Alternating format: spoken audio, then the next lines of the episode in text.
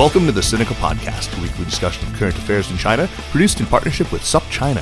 SupChina is simply the best way there is to keep on top of all the important news coming out of China. Our indispensable daily newsletter features a roundup of the news from hundreds of sources, plus links to the original writing on our website. Sign up for SupChina Access and you get all that and much more, with stories on everything from the Belt and Road to local entrepreneurship and innovation in China. From the travails of ethnically Chinese researchers in the U.S. in this age of creeping McCarthyism to China's ongoing extra-legal internment of hundreds of thousands, or by some estimates, over a million Uyghurs and other Muslims in China's Xinjiang region. We are sure you'll agree it's a feast of business, political, and cultural news about a nation that is reshaping the world. I'm Kaiser Kuo, and I'm coming to you today from Chapel Hill, North Carolina, just a mile or so from my home. Now, we've done a number of shows looking at the protests that broke out in the spring of this year in Hong Kong over the proposed extradition law amendment bill, protests which have morphed and continued all the way up to the present. We've had Antony Dapiran on to give us a picture of the protests on the ground and to help us situate them in the history of protest movements in Hong Kong. Uh, we've also had Jude Blanchette talking about his conversations with the leaders of this nominally leaderless movement and about the Hong Kong Human Rights and Democracy Act, which was passed by both houses of Congress and signed into law by President Trump last month. And we've talked to Jerome Cohen, who helped to frame the Hong Kong protests through the lens of the law. Today, we're going to look at some facets of the protests we haven't really examined yet. As you doubtless know, in November, violence spread onto the campuses of some of Hong Kong's best known universities. While the focus has tended to be on Hong Kong Polytechnic and the Chinese University of Hong Kong, and to some extent on HKUST, we didn't hear much at all about what was happening at HKU, where today's guest teaches. Alejandro Reyes, Al as I know him, is an associate professor at the University of Hong Kong. He manages Asia Global Online, the digital journal of the Asia Global Institute, an HKU based think tank that provides Asian perspectives on global issues. Prior to joining the Institute, he was for two years Senior Policy Advisor to Canada's Assistant Deputy Minister for Asia Pacific. From 2007 to 2017, he was an Associate Professor in the Department of Politics and Public Administration at HKU. We've known each other for nearly 20 years, mainly through the World Economic Forum. Al is in town to give a talk at the University of North Carolina, UNC, and I thought I'd grab him for a podcast about what's happening in Hong Kong and uh, what the prospects are for Hong Kong's future. Al, Al Reyes, welcome to Sinica. Thank you very much, Kaiser. I'm very happy to be here. Yeah, delighted uh, that the stars aligned and you could be yes. here. Oh, yeah, great. Yeah. It's good to see you. I mean, you're no longer coming to Davos and. Uh... No, so um, Hong Kong for me now. Okay, Uh, well. I escaped the uh, cold of Ottawa and. Uh, Right. and Last now- time I saw you was up there in Ottawa. Yeah. yes, freezing. Boy. Anyway, before we jump in, let's talk a little bit about the perch that you've had over the last couple of years since coming back to Hong Kong after that stint in the cold of, of Ottawa. Uh, so you left Canada. Uh, In May. yeah, okay, and then you had actually you'd gone from Hong Kong before that after Occupy uh, and the uh, and the Umbrella movement. So you came back in plenty of time to also see this round of protests, you know, germinate and grow. Yes. In fact, um, uh, it's I, I was just right on time, as it were, because Yeah. I, I started work back at Hong Kong U on uh, the second of May, and of course, uh, you know, May four is the so-called start of the protest season in Hong Kong, Right. For obvious reasons, and then it goes into June fourth, of course, and then July one, and then we have a summer uh, through till October one. So the the protest season, as it were, goes on that long. And, and as you know, the protests in Hong Kong have escalated in terms of the violence. It started out quite peaceful, and then, uh, as you know, we had to, we had about um, you know marches where there were supposedly a million people, one that was almost two million people, although I think the real numbers were far less. And then as the situation escalated with police having a very tough line, and then the protesters retaliating the violence was stepped up until we hit that period that you just talked about. Yeah, Uh, yeah, yeah. It was the middle of November of last month where a number of the campuses of the universities in Hong Kong were taken over or occupied, if you will, by protesters. And then there were pitched battles, particularly the worst of the, of the violence was in Chinese U and in Polytechnic University. That's right. Well, before we get to to what happened on the campuses, though, uh, even before all of that, before the siege at Hong Kong Polytechnic, before all of that was happening at Chinese University as well, Um, you wrote an op-ed back in mid-November for the SCMP.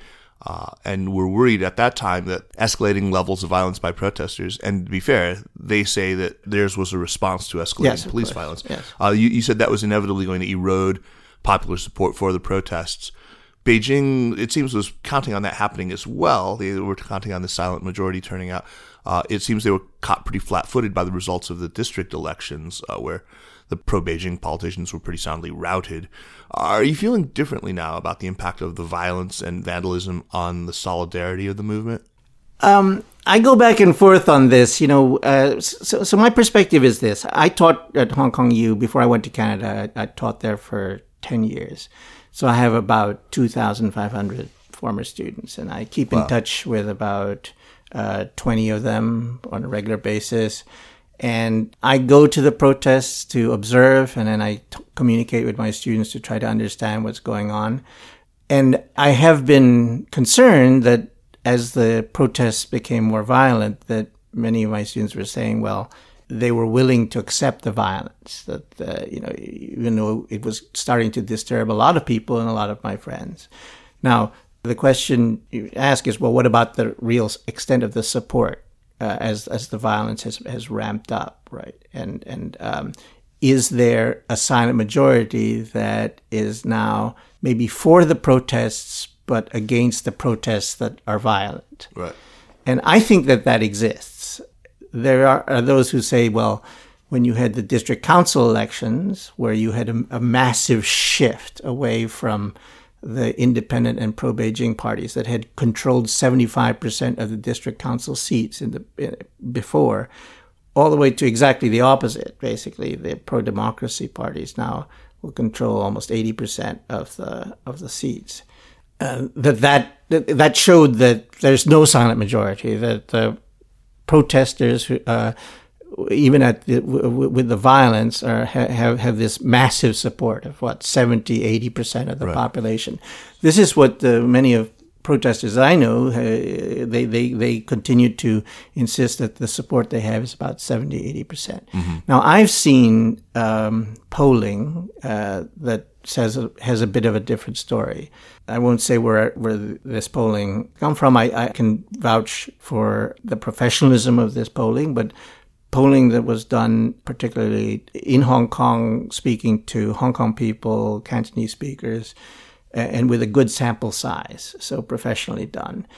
And this was taken in October, and it showed that about 42% of the respondents supported the protests, even with the violence. That's quite a bit lower, I think, than the 70% that the protesters generally talk about 70, 80%. Still not insubstantial. Not insubstantial by any means, and, and, and by no means, right? It, it, but this was taken in October before the real um, heavy days in November. And so the expectation is that uh, the numbers have probably gone below 40%, uh, I- I would suspect.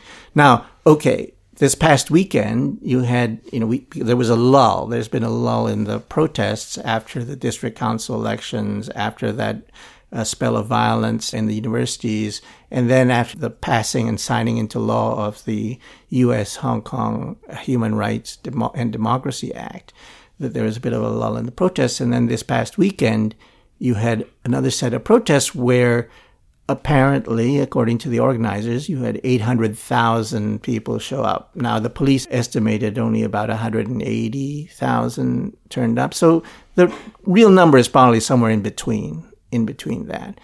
Now, there was some violence. You saw some vandalism of the Court of Final Appeal. You saw some vandalism over in the in the High Court, but it was generally peaceful. Right. Now, Right.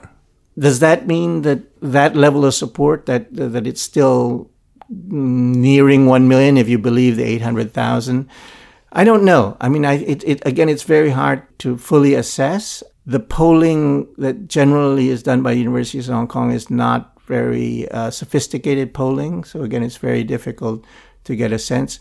I would say though that the level of support for the violence uh, has really gone down. I mean, that there was yes, I think at the beginning there were many who said, well, violence is in some ways necessary in, in, this case because the chips are down and, and the protesters are, are desperate and, and this is the only recourse or they won't get anything unless they really get the attention of the government and the government was not responding to the five demands right, right. and but i think that particularly after the takeover of the universities that there's been a kind of rethinking of the situation and i think that they have lost support and probably are the the district councils and the protest this weekend are not really an indication that you know they, they have that kind of massive 70 80% hmm.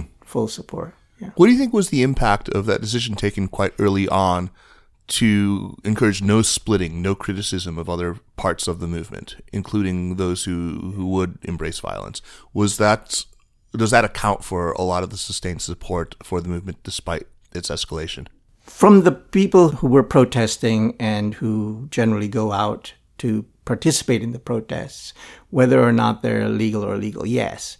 When I talk to protesters, that's the, there's three things that they underscore, they, they emphasize. One is the leaderless quality of this movement. And these are lessons that they learned from the Occupy protest of five years ago if you have a leaderless movement, then it's difficult for the authorities to sort of take round on the leaders yeah. and then round up leaders, and then you lose momentum. Uh, the second thing is this idea of unity. It's very important to stick together, and the, and they didn't have that unity five years ago, and then they got nothing. That's the lesson they learned. And then the third part is exactly what you talked about.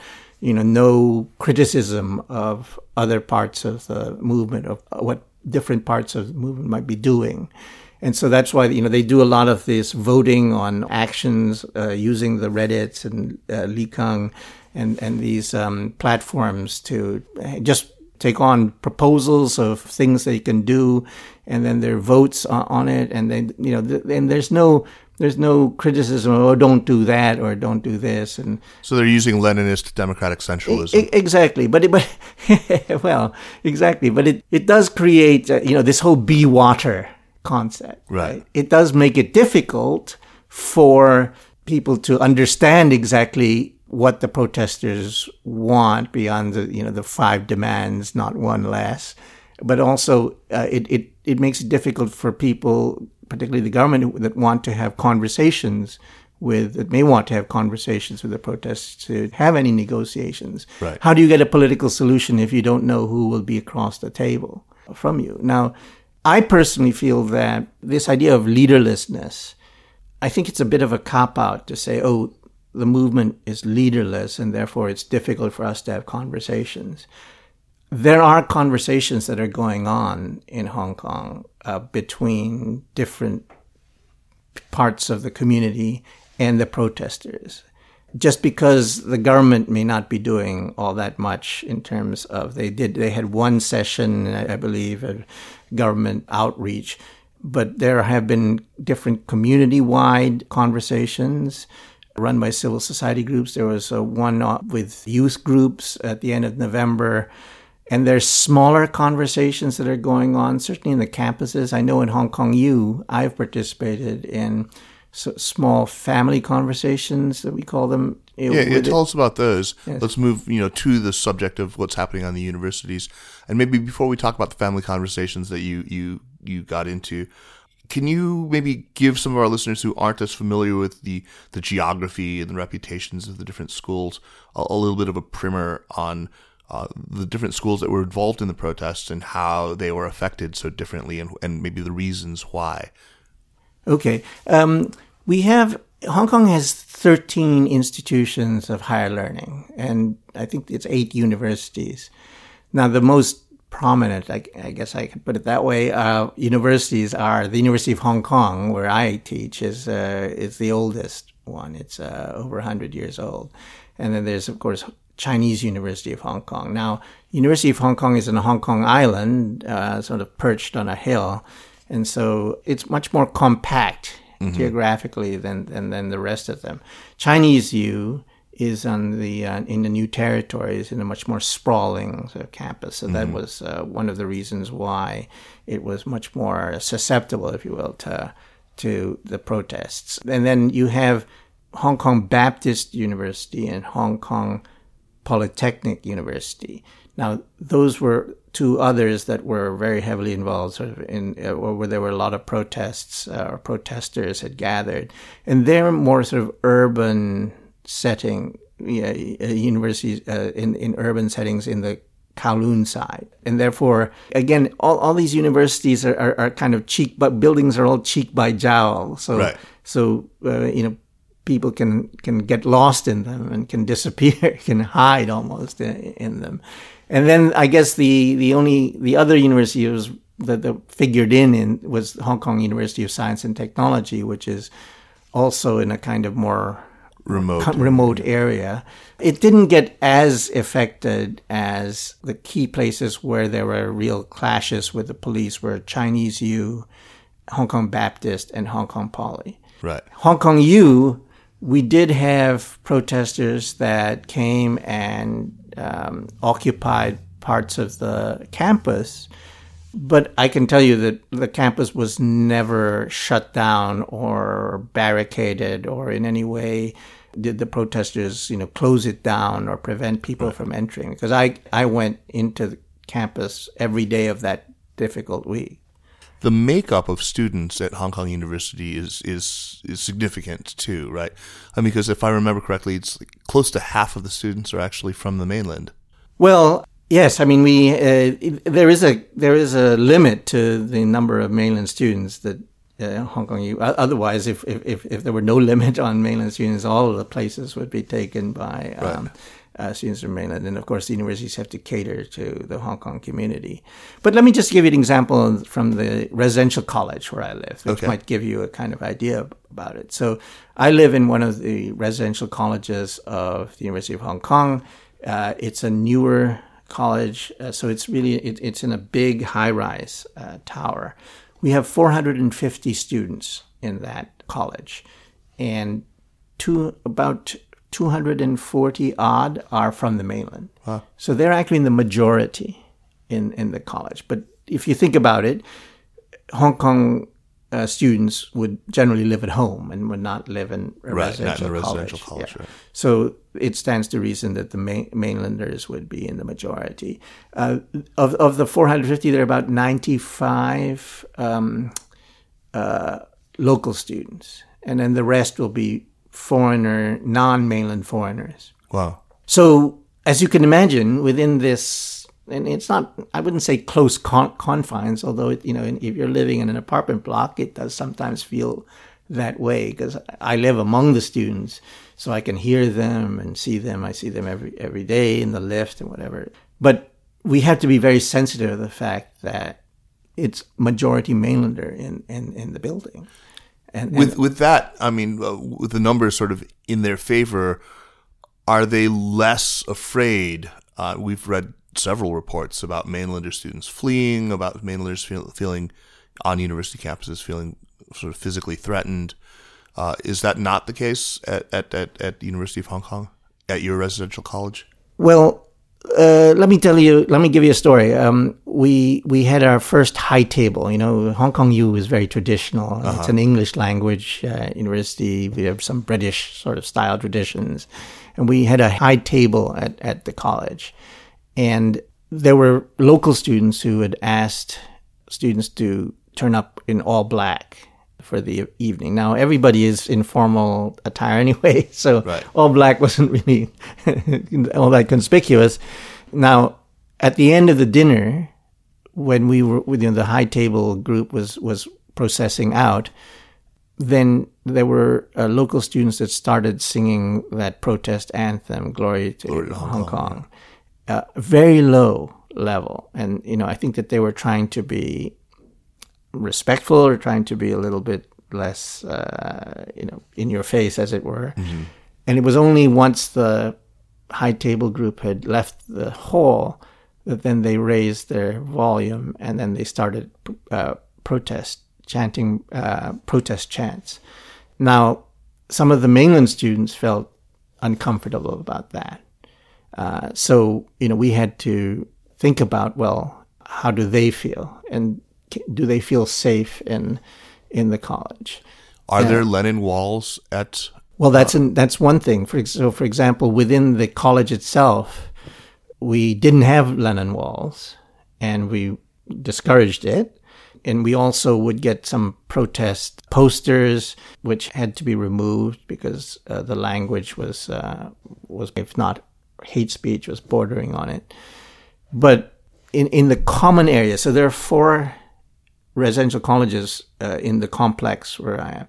So in the in the common area, that's the area that's common to all four residential colleges, there was a Lennon Wall that sprung up just shortly after the student at Hong Kong UST died. Yeah, it was Alex around that Chow, time. yeah. Yeah, Alex Chow, and there was nothing we. That, that could really be done. I mean, uh, I mean, in terms of the the the Lennon, the Lennon wall is there, the post-its are there, and and and it's fine. Um, the mainland students were respectful of it. I think so. There has to be some editing.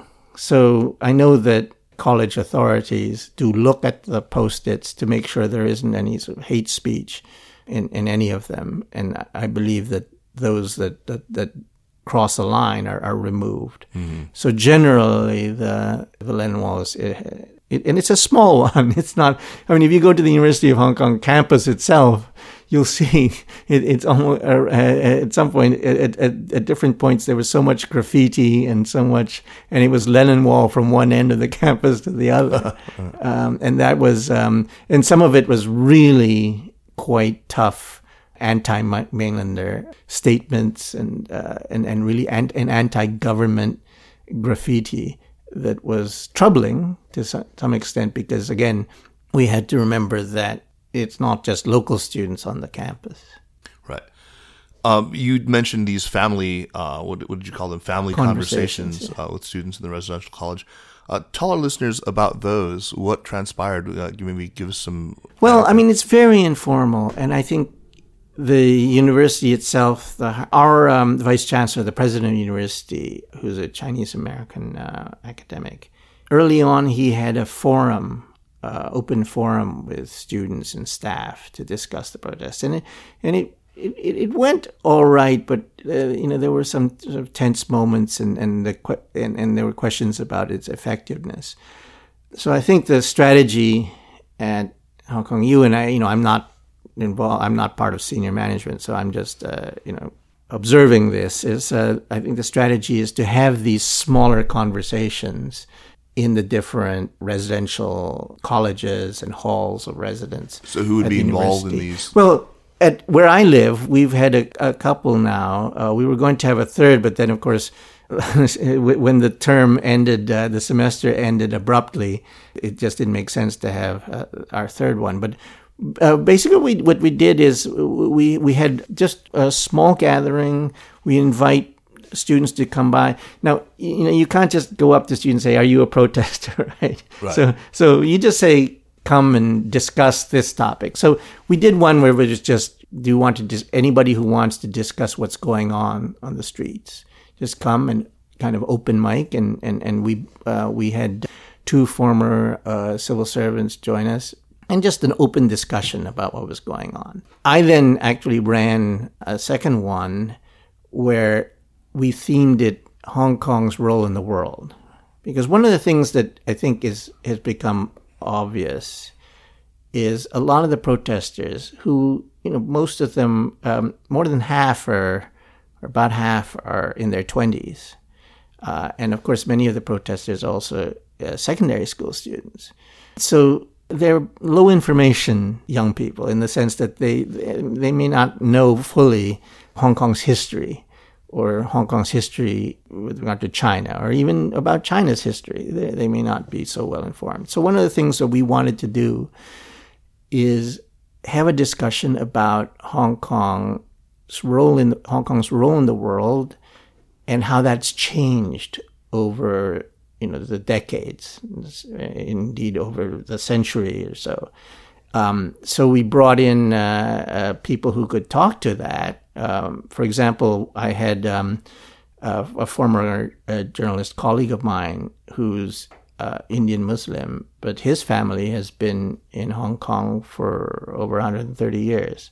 So I guess the subliminal message there was that Hong Kong has many different people who've come to uh, settle there for various reasons, and that the role of Hong Kong has changed, you know, in terms of starting out as a trading port to becoming a financial services center to becoming uh, uh, a, an education hub, and then of course that we uh, the the kind of stresses that we're undergoing right now, the the the protests, the riots, the violence, we actually have experienced that before in the 1960s, and so uh, one of our guests uh, was able to speak to that because he was living in Hong Kong in 1965, 67 when you had those protests. Mm.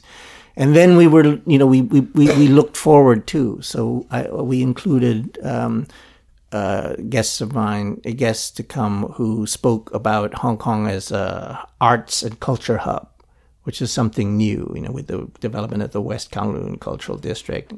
And also we had uh, somebody to speak about uh, Hong Kong as an innovation center, uh, a center working, you know, uh, developing fourth industrial revolution um, uh, businesses and, and and what's the future in terms of Hong Kong's role as a, a center for data analysis, for example. Mm.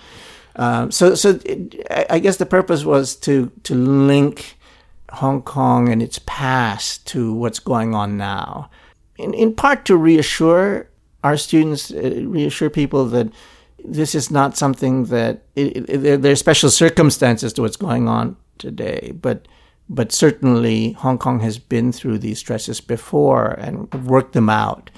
And people have moved on, and Hong Kong embraced new roles and changed. And people didn't dwell in some ways on the difficulties of the past, but did look forward.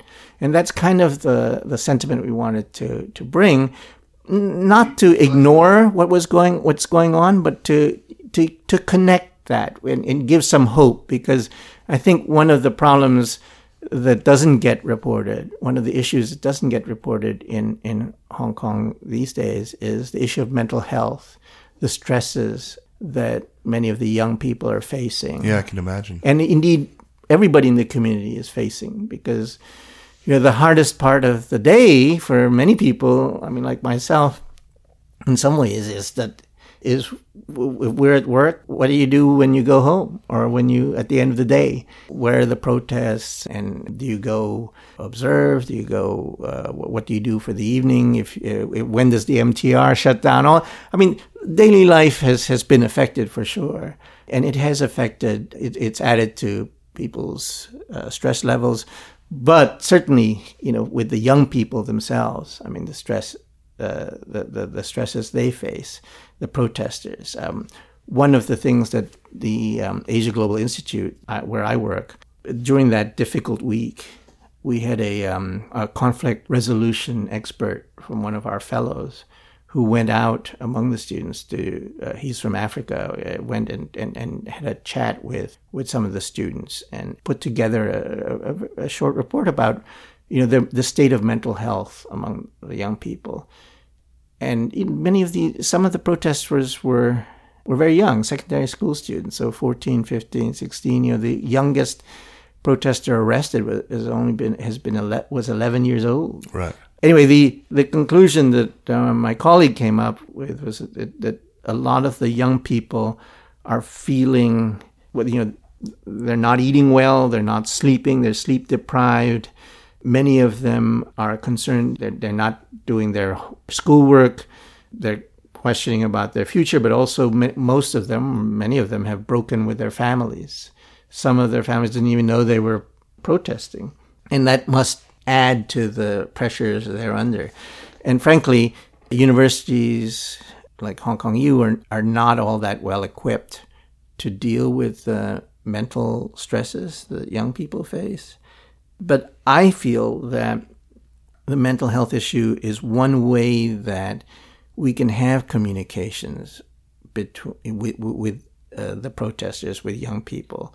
And this is what I, I guess, what, I think is, gets lost, particularly in the coverage by the media of the protests, is well, where have there been instances of, of communication? And Hong Kong U, I think, is a good story. And I, I, again, I don't. I, if I can go into this just uh, uh, briefly, is um, you know, as I mentioned, Hong Kong U was never closed off. My colleagues and I we were able to go in and out of the campus. There were some of the roads were blocked, but uh, you could go around the blocks, and then the main street outside uh, the campus was was blocked for a period. But again, um, there were no clashes between police and uh, protesters. The reason for that really was because the senior management of the university communicated with the protesters who were there and communicated with the police. And they ensured that the police were not, and, and they didn't have any intention to uh, invade or to enter the campus. And they agreed not to do so. And the protesters were sort of much calmer as a result. Mm-hmm. It got to a head though because the protesters had blocked this main road, Pok Fulam Road, that provides the main access to university. The road is the main access to the um, Queen Mary Hospital, which mm-hmm. is a, a, an important place for uh, elderly people to go to get medical treatment. And there are a lot of elderly who live around the university. So it was getting very difficult, untenable to have this road blocked. Now, the university in communicating with the protesters, they came. There was some agreements to have clearing. They didn't. That didn't happen, and then um, and then pro China pro police groups said we're going to come in and remove the barricades. And there was a lot of concern there was going to be a clash, just like what was happening in Chinese U and Poly U and, and Baptist U. Um, How did that get diffused? Well, this is the this is the good story that I think has a lot of lessons. Is that these pro-China, pro-police groups turned up, but so did residents from the area, and so it didn't come off as a, a an anti-protester group.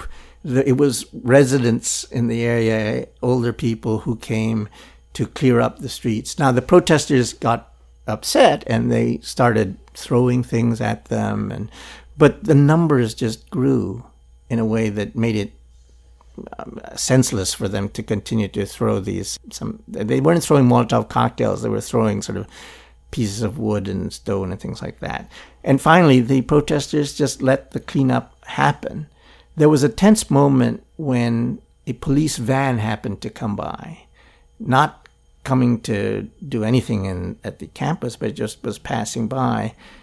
And the protesters threw a stone at the van, and the van stopped, and police came out, and it looked like there then might have been a clash between protesters and police, but that was generally diffused by the administration, university administration officials who were there, who had been talking to the uh, protesters. And that's, again, the lesson there is if there's communication, right? If there's interaction with the protesters, okay, they're leaderless, but don't let that be an excuse not to have some kind of communication with whomever you can speak to, whomever wants to have communication. And there was a very tense moment where one of the deans was able to get a very young a secondary school student protester in full mask and everything to agree to go home. And, um, and he had, he had Molotov cocktails at the ready but but he he, decided that uh, he would stand down. And that's a great story. And that's I think is an indication of how we possibly could bring the temperatures down hmm. find those kinds of even very small opportunities for interaction between educators and protesters, between civil society groups and, and, and the young people, between even just ordinary concerned citizens. Right. You say this is people. one of the things that the, the media in Hong Kong, or presumably the Western media as well, hasn't really covered very well. I mean, there are other issues that you you have problems with in terms of the coverage. But let me maybe as a lead into that, what is your understanding of the motivations of the protests? I think to a certain extent most people know what the ingredients are, but maybe they differ in the proportions. I mean, people would say there are, of course, noble democratic aspirations, there are economic anxieties, there's fear of political repression, there's, frankly, there's bigotry against uh, mainlanders. Um, what to you are the dominant strains in here, and what is being played down too much or played up too much in media coverage? That's a very tough question. I mean, I, I think for sure the socioeconomic factors are there. I mean, there's a lot of talk lately about the housing issue, of course, about the job opportunities and, and, and those kinds of issues. I personally don't think that the housing issue is really very paramount. Remember that the, that we're talking about predominantly middle class young people who are pretty comfortable by Hong Kong standards. Okay, they may live in sort of cramped conditions, and you have that phenomenon of um, you know that you have in New York and expensive cities like urban poor, as it were. You know, you could be middle class, but you're you're you're still feeling the pinch and and doubtless uh, many of them are like that. So they're sort of over half in their twenties, and then mostly. Actually, I think it's it's quite high middle class. It's uh, it, it, it's probably right. 60, 70 percent middle class. So uh, Beijing has played this factor up. You think way too much? I, I wouldn't say Beijing is is is is playing the factor up. I think uh, in many ways the media uh, focuses on this that it's uh, you know it's about housing, and then the government you know has also said, oh, right. a lot of it is about housing because a lot of the measures that the government has introduced so far have to do with housing. But as someone said to me, you know, you're not going to go and throw a Molotov cocktail for lower rent, right? And and uh, it, it is something deeper than that. And in my understanding, you know, my conversations with some of my students, with uh, people um, uh, that I know who are involved in the movement, it really is about the concern that the Hong Kong way of life is changing in a way that will be irreparable, irreversible. And that has to do with freedoms, freedoms of expression, the ability to have the vote, you know, the, the level of democracy that we have today, uh, whatever the apocalyptic kind of language that the protesters use you know, Hong Kong is not a police state right now. Hong Kong is not sort of a China-Nazi state. I, you know, I mean, they, they, the protesters use that kind of apocalyptic language, but they wouldn't be able to do what they're doing if we were living in a kind of police state. I grew up in Philippines under Marcos, and we could not do any of what the protesters are, are, doing now. That said, I think that there's great fear about uh, the, the sort of walls closing in. And of course, then that means the focus is China, and I think that that's it. it you know, the, the, the main beef, if you will, is with China's r- way of administering, China's way of ruling Hong Kong. And it's all very opaque because we we don't really know what the Hong Kong government can or cannot do. We don't really know what the Hong Kong government says to Beijing or doesn't say to Beijing. We don't know what the Beijing officials who are in Hong Kong, the liaison office, what they say or know. I mean, all of the, the, the interaction between Hong Kong and, and, and Beijing is, is very opaque and, and very difficult to understand. China's impact isn't purely political, though. It isn't no, it, just curbs on freedom either, yeah. right? So, well, and then this gets into what, you what you mentioned, this, this issue of bigotry.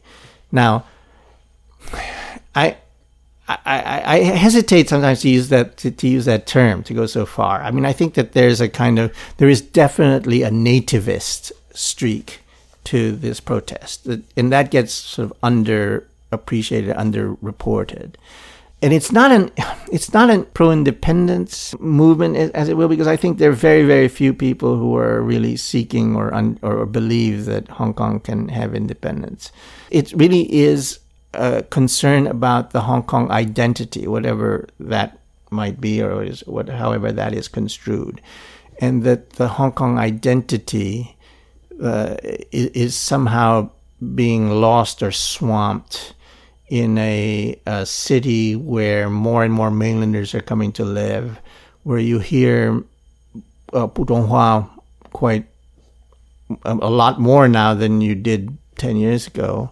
And the landscape has changed. So, particularly if you go, I mean, many people are familiar, of course, with the central business district, and you see how a lot of the stores in, in Central and the shopping malls have become these sort of ultra high end luxury boutiques, which cater mainly to mainland shoppers. But it's more uh, it's more evident the impact of the mainland is more evident once you go up to the border areas and you see how even shops there in the new territories and in the area borders uh, with Shenzhen how many of the shops have, have changed and become like jewelry shops that cater to the mainlanders or and then also situation where mainlanders come to to get uh, uh, diapers or baby formula because they don't trust what they get baby formula they, they get in the mainland.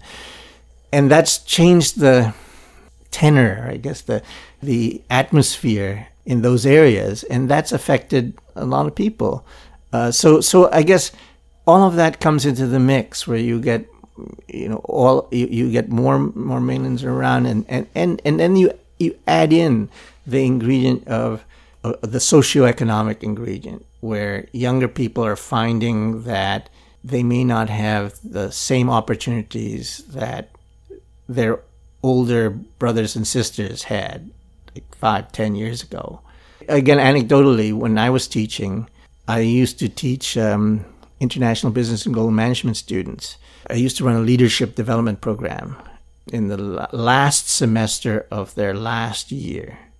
And I would start the semester by asking my students, and I would usually have 30 or 40 students in this class, um, who among them had already locked in a job for when they get got their degree and when I first started teaching that course in the beginning, I was teaching 10 years, everybody would raise their hands. They all had job offers already. And, you know, in the latter years before I moved to Ottawa, when I would ask the same question, it would be down to maybe uh, two or three or four uh, wow. of them who, ha- having job offers. I mean, they, they would all norm- generally have jobs by the time they graduated, but but it was less certain. And and so w- when you add this question about Hong Kong identity, the more pr- greater presence of mainland, and then questions about opportunity, it all adds up. And I just add one one last uh, story here is I have I had many mainland students and uh, and I, I had one mainland student in, in my leadership course she got her degree and then she her international business management degree and she got a job in Hong Kong with a major accounting firm. And then she got hit by a truck and died. Now, no. when that happened, it made news because, of course, you know, death in traffic is, is news. Uh, but when it was when it was reported that she was from the mainland and had worked for this major accounting firm, on social media, there were more than one might expect, more than a few people who said, good riddance. You know, you took a job from, from Hong Kong people.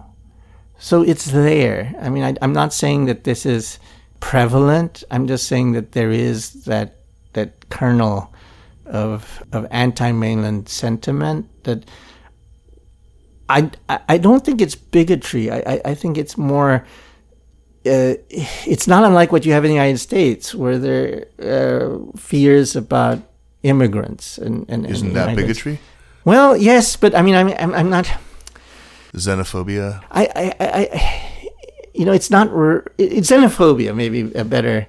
Uh, but but it's not. But even that, because you know, xenophobia means almost strangers. These are almost like people just like yourself, right? And I think that that that adds to the to the, the, the, stress, the fact that these are Chinese people right. who are coming here into your backyard. It's tougher and, to otherize them. Exactly. And so, and, and, you know, it's not really racism in the sense. No, it's certainly not. the same yeah. race, that's for sure. Yeah. yeah so. Yeah, that's tough. Uh, I want to shift quickly. Um, you wrote an op-ed about the Hong Kong Human Rights and Democracy Act for the SCMP, uh, and expressed many of the same opinions about that I have, and I, have been very frustrated at it and how, how little attention Uh, Susan Thornton wrote a similar op-ed decrying it for for pretty much the same reasons.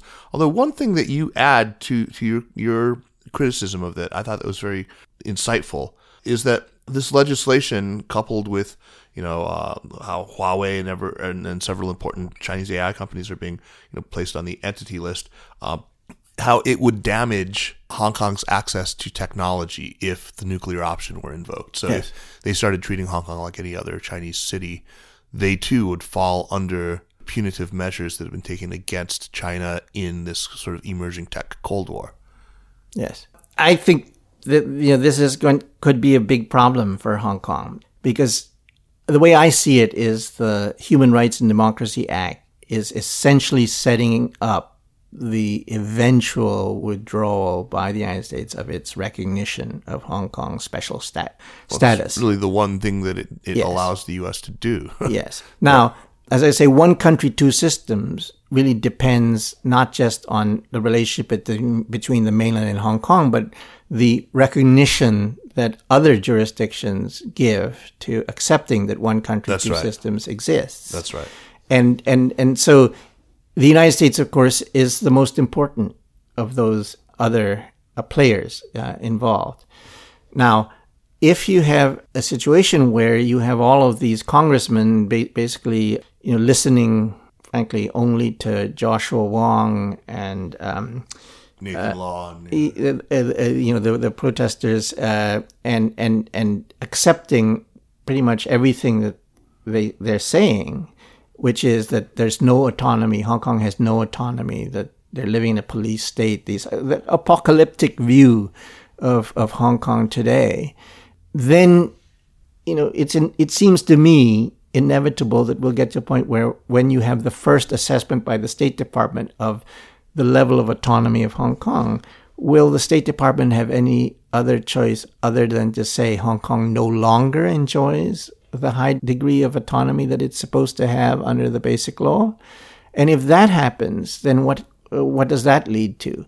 Now, partly it could lead to these Magnitsky sanctions against individuals who are participating in the curta- curtailing of freedoms of Hong Kong people but it could very well lead to the withdrawal of status. status exactly. Yeah. Now, what does that mean? It means that many things that Hong Kong does as a result of one country, two systems, as a result of that special status, could disappear. Something as simple as the security pre clearance of containers before coming from Hong Kong to the United States. That's that's a um, intelligence and security information exchange.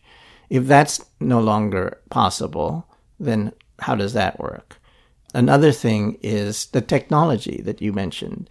So universities may not in Hong Kong may not be able to work particularly in STEM areas with universities in the United States. That would severely diminish the status of uh, the institutions of higher learning in, in, in Hong Kong if, for example, Hong Kong right now is is unique in that it's one of the it, is probably the only place in the world where data flows coming from the West are allowed in and, and used and analyzed, as well as data coming from the mainland, and and you can have mixing of data from the West and data from the mainland. Yeah, that's a really unique position. It, it's a unique yeah. position, and that would could be lost.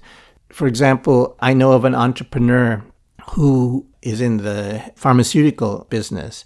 Uh, he's from Hong Kong, but has an entity in, in Shenzhen that does the research and development. But once they identify a, a new molecule that they want to patent or that they want to get approval from the US FDA, they can't do it with the Shenzhen entity because it's a non starter from a Chinese entity applying. So what they do is they transfer the IP to their Hong Kong entity, and it's the Hong Kong entity that applies, and the application is treated normally. And uh, so a lot of that could very well disappear, and that would essentially mean that the bottom line would be a lot of opportunities for young people, including in very cutting edge areas such as technology and pharmaceuticals and healthcare could disappear. And then the universities could be compromised. And then that again would, would limit opportunities for young people. So from that perspective, I really worry about what the impact of the Human Rights and Democracy Act yeah, uh, yeah, could I be. Completely agree with you there. Um, let's talk about Beijing's response to the crisis so far. What have been their big mistakes? What opportunities have they missed? And what, if anything, have they actually done right? Well, I think the main thing that they've probably done they've done right is to really do not all that much. Look, there's a lot of the protests have a lot of geopolitical cover. That's the way I put it. You have the U.S. China trade war. You had October 1, the 70th anniversary of the founding of the People's Republic of China. You had the district council elections in November in Hong Kong. You have the Taiwan elections in January. So eh, and you can even go further into the future. A lot of disincentives the, for Beijing to exactly the Winter Olympics in 2022. Right. I mean, does Beijing would Beijing want to get into the international doghouse um, at this point if they did anything drastic? If there was some kind of, you know, and I know there are those in the media that kind of uh, expect a kind of Tiananmen 2.0, and it's I, I, find that really worrisome. But well, we and, need the the season finale to be really well. That's it, and and, right? and you know, it's, uh, the media sometimes you think they want blood. I, I, I hate to say it. I mean, as a journalist, uh, former journalist myself, I, I do feel some that sometimes that's what the media is looking for, and it's a bit sad to watch. But in any case, Beijing understands, I think, that there's a lot to lose if they intervene in some way, in any way that's, you know, in terms of putting down the protests. Just look at the example of um, when the um, PLA troops came out in t-shirts and shorts and helped with the cleanup and how that was treated with great controversy. That was that became quite controversial. Though people saying, "Oh, this is," some people horrified by it, and other people saying, you know, how, how again, you know, Beijing in in the eyes of many of those supporting the protests can't do anything right, and the Hong Kong government can't do anything right, and there's everything is you know is, is, is awful. The police is doing everything wrong, and and uh, so I think by being restrained, that's probably uh, the best course of action. Now, the question is is there something that they should be doing that maybe they're not doing right, right. now? Um, in terms of, now, I think that that you know it's very difficult to to assess that mainly because as I mentioned before you know the relationship with the Hong Kong government and the Beijing uh, and Beijing is, is very opaque so we don't really know what the dynamics of that are now, I mean, one of the demands, of operating thesis. Do you do you believe, as many do, that Hong Kong does nothing without Beijing's express consent? See, I think yes, in in in certain spheres. So so uh, in, in this particular episode, I would imagine that if, for example, we, we, we everybody wants to know, well, why doesn't Carrie Lam, why doesn't she just agree to have the independent commission of inquiry into police violence? Now, one aspect of that is that she can't just have it on about police violence. You'd have to have it about violence in general related to the protests and whether it's police or anybody. Mm-hmm. Um, that would just be a politically uh, sensitive yeah. thing that she would have to do. But um, I, I, would imagine one of the reasons why uh, she can't move on this is because she has to get Beijing's approval. Now, that may be uh, one of the things that, that, that Beijing should allow to happen. Whether whether or not I think we're, we're we're at a point where whether or not one believes that such an independent commission would be a fool's errand or too difficult to do, or for whatever reasons that those who have been against the idea think that you you know it would be very difficult for any anybody, uh, any judge or whomever is put in charge of this independent inquiry, to actually get anything done that would be accepted by uh, by all sides. Um, whatever you think about the wisdom of, of it, I think we're at a point where granting this demand, or at least acceding to some kind of independent commission, would probably help significantly in bringing down the temperature and may be more useful than the trouble it may it may cause. Right, right. Uh, I would agree. And, and, and that's the sort of thing that I think Beijing has to really think deeply about. Now, it may be that they're waiting for the Taiwan election to, to finish up uh, in January and, and, and, and some other sort of milestones that they want to get by or that they're playing this waiting game, you know, with with the violence mounting up. And you you talked about that.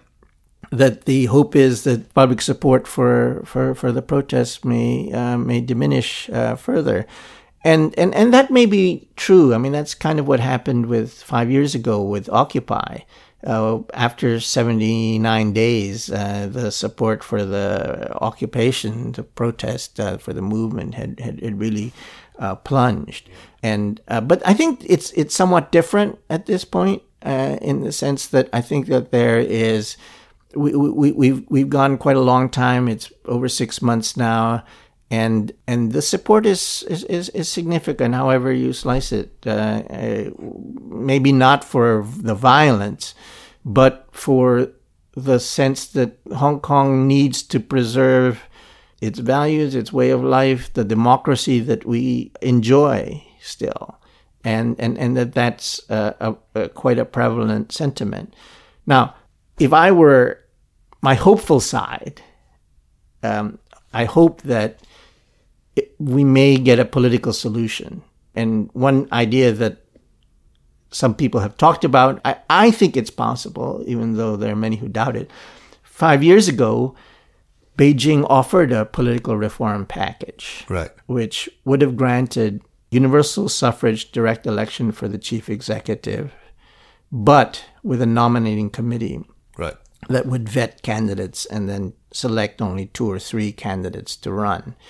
This was deemed unacceptable in by 2014. the in 2014 by the pro democracy groups and, and in the legislature they voted it down and the proposal was withdrawn with the caveat with, with, with the government then saying we're not going to bring up political reform for a while.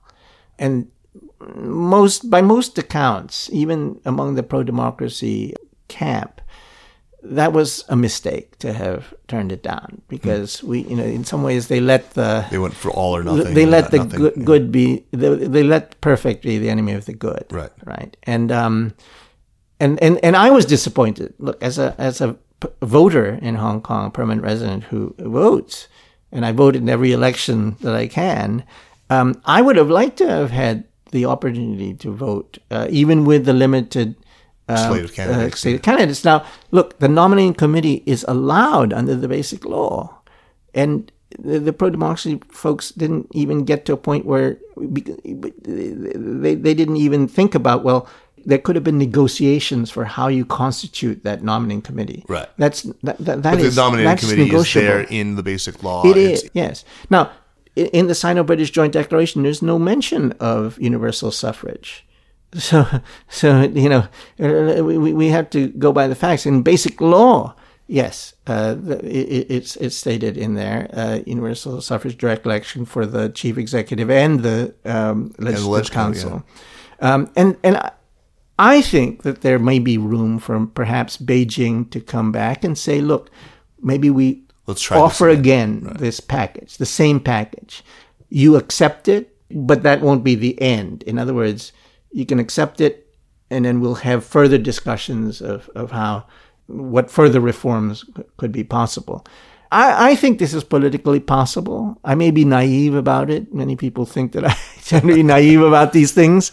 But I, I, I do think it's possible. And I think that if it were offered again, many in the pro democracy camp would would accept it. This. Well, clearly, you, you, you are optimistic. You have some faith in the resilience of Hong Kong. You were talking about it when in the family conversation that you convened, that you had brought in people to talk about uh, how Hong Kong was able to bounce back from episodes of, of pretty apocalyptic violence in 65 and 67. So, what is your prognosis right now? If you were to look at, at Hong Kong in five years out, ten years out, what do you see right now? Do you do you see scenarios where Hong Kong is able to maintain its place as a very important financial and increasingly maybe a, a data hub for the region? Yes, Um, I I'm quite confident. Um, look, what what is the worst case scenario? I think I, I don't buy that they're we're, we're heading towards some kind of Tiananmen 2.0. There'll be a heavy military style military crackdown. I, I don't think that's in the offing. You know, I w- within two minutes walk of my office, there's an entire building full of PLA troops and their families. So at any given time, you have about 6,000 plus uh, PLA troops uh, based in Hong Kong. Uh, look, they, they, can take it. They, they could have taken over or take or taken control a long time ago, and they haven't. And and I I don't think. Uh, unless the protests result in really serious violence that require that the police can't handle, then I don't think we're heading towards that. I think it's possibly the worst case scenario is, as some have suggested, that Hong Kong ends up like Belfast. You know, I felt rather sad some weeks ago when um, uh, the MTR entrances near my where I live were all boarded up uh, with metal plates and blocking the, the glass that brought light into the station. And I just thought, well, I never went to Belfast. I've never been to Belfast, but I was, I, I, I just made me think that is this going to become a permanent feature, which would be very disappointing if, if, if, many of our buildings are all sort of clad in metal and things like that. And I, I I again, I don't think that scenario is is probable. I think that we'll eventually get to some kind of a political solution, but at the moment, I have to be frank, and I don't see the exit ramps yet. I'm seeing more community activity. You know, the civil society groups that are, are, are motivated. I think I know a, a, group that's trying to create dialogue centers across the community.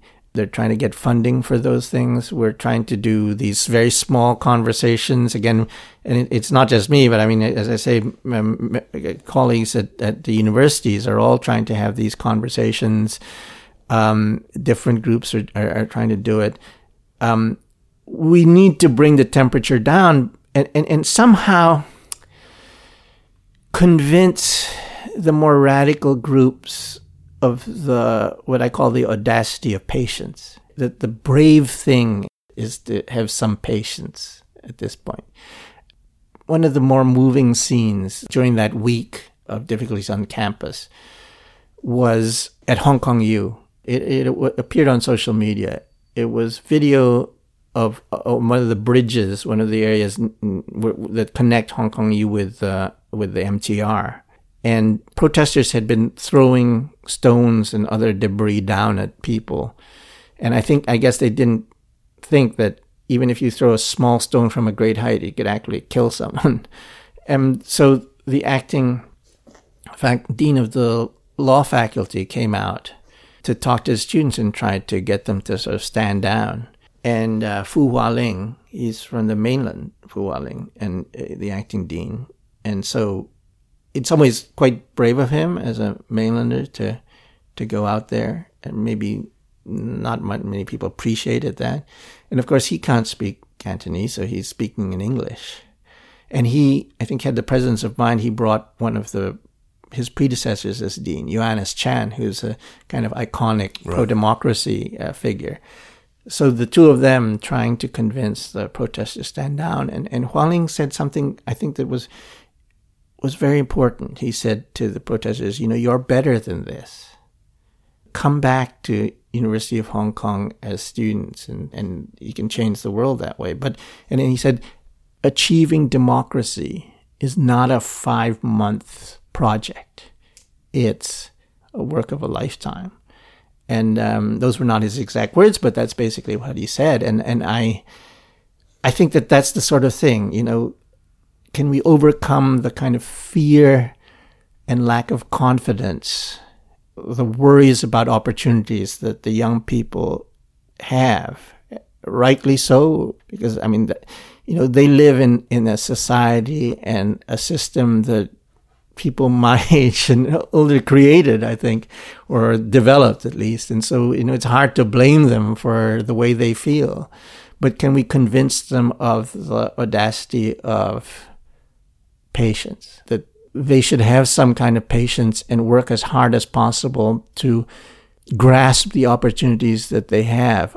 Many of my students do. For them, you know, Hong Kong is not just their world. They, they, they look beyond Hong Kong. They look at the mainland as a place for them to have opportunities, to pursue opportunities. And many of them look at the entire world as a place to pursue opportunities. And that's the kind of mindset issue, challenge that we have in Hong Kong is that I think that there's, in recent years, there's been far too much sort of inward looking among our young people. And that, again, no fault of their own. I think it has to do with uh, education, with upbringing, with many issues. And you have to get beyond the idea that China's uh, the mainland's as of an adversary, and get beyond the idea that you know I mean if there's one immutable thing here, it's that Hong Kong is part of China. That will not change. That can't be changed, and get beyond all of that and the uncertainties, the fear, the lack of confidence. Uh, and and think about well what are the opportunities and yes it, it may be difficult to get to any kind of full flowering of democracy that we might hope for. But the reality is that Hong Kong can only go so fast as China allows it. Uh, I mean, that's the that's the fact. That's the that's that, that that's something we cannot go faster than the mainland will let us, and and and that has to be the reality. Al, thanks so much for taking the time to chat. Uh, it was a, a delight. Let's move on to recommendations. But first, let me remind listeners that the Sinica podcast is powered by SupChina. If you like what we're doing with Sinica and the other shows in the Sinica network, the very best way that you can support our work is to subscribe to SupChina's daily newsletter. This thing is just chock full of great reads all about China delivered to your inbox every weekday. Jeremy, Lucas, Jiayun, and now Anthony, working on the newsletter as well, really work very hard to uh, bring you this amazing product, and it's it's it's wonderful value for money. So sign up and spread the word. Now, on to recommendations. Al, what do you have for us? Well, I'm going to uh, choose something from uh, SupChina. Oh, because uh, I was quite moved by uh, reading um, Yang Yang Cheng's piece. Yeah, yeah. yeah. Uh, talking to my mother about Hong Kong, in large part because um, even though she, you know, she likens the she uh, likens the relationship of mainland and Hong Kong to the relationship she has with her mother, and then also all the dynamics between her mother and herself as they communicate by email, and her concerns about her mother and her mother's concerns for her. Quite moving, but what I what the reason why it resonated well with me is that it it didn't even just have to be about Hong Kong, China. I mean, I felt many of those issues, many of those concerns, many of those emotions when I was living in the United States and my parents were still in the Philippines and we were living with the Marcos regime. And, and so, you know, it, it's a long piece, but well worth it. And, and, gosh, uh, I spread it around. Um, oh, good, good, good. Yeah, we we uh, have her actually on this week's episode of the show. We we talked to her. Uh, we show that we taped live at uh, our next China conference uh, earlier in October. So. I recommend it for, for everybody. The other thing that I would recommend is Sacha Baron Cohen speaking about social media. Yeah, Google that's, it. That's really good. I've seen that. I really recommend th- those two things in the last few weeks have really affected me. Uh, I, I think they're very important to, to read and to watch. Okay, well, I'm going to recommend a book that I'm um, maybe only a third of the way through, but already just just really enjoying it. Uh, it's Timothy Winegard's book, "The Mosquito: A Human History of Our Deadliest Predator." Uh, if you're a sucker for, as I am, I, I love sort of pop science books, um, things that zoom in on one. Uh, it's not a science book really; it's a it's a history book. Zoom in on, on like Kurlansky does with cod or with salt, or or um, that's another. So, or, or, the great book by um, Charles Mann uh, about the Columbian Exchange, or or the the better uh, Jared Diamond books. It's uh, of that ilk. Uh, lots of fun to read, and it just takes you on some, pretty wild tangents that you you never really thought about the mosquito having been a, a vital piece of. So really enjoying this, and um, if anyone has other books of that ilk they can recommend to me, I'm always up for reading something like that. So um, thanks a lot, Al. It was just great to have you here. I'm, I'm welcome to North Carolina. Thank Uh, you, guys. Let's I've go eat some it. barbecue. yes, and exactly. uh, good luck with your talk today. yes. Thank you. Cheers. The Sinica podcast is powered by SupChina and is a proud part of the Sinica network. Our show is produced by Kaiser Kuo and Jeremy Goldkorn with editing help by Jason McRonald. Drop us an email at sinica at supchina.com. Follow us on Twitter or on Facebook at, at SupChina News. And make sure to check out our other podcasts, the Caixin Sinica Business Brief, the Pandaily Tech Buzz China, China Econ Talk, our two shows focused on women, New Voices, and Ta for Ta, the Middle Earth podcast on the culture industry in China, and Strangers in China. Thanks for listening, and we'll see you next week. Take care.